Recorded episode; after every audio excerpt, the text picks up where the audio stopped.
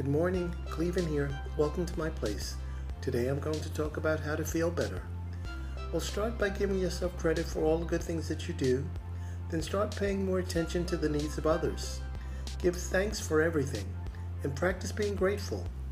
After exercising these lessons, you'll see that you'll start to feel a lot better about yourself.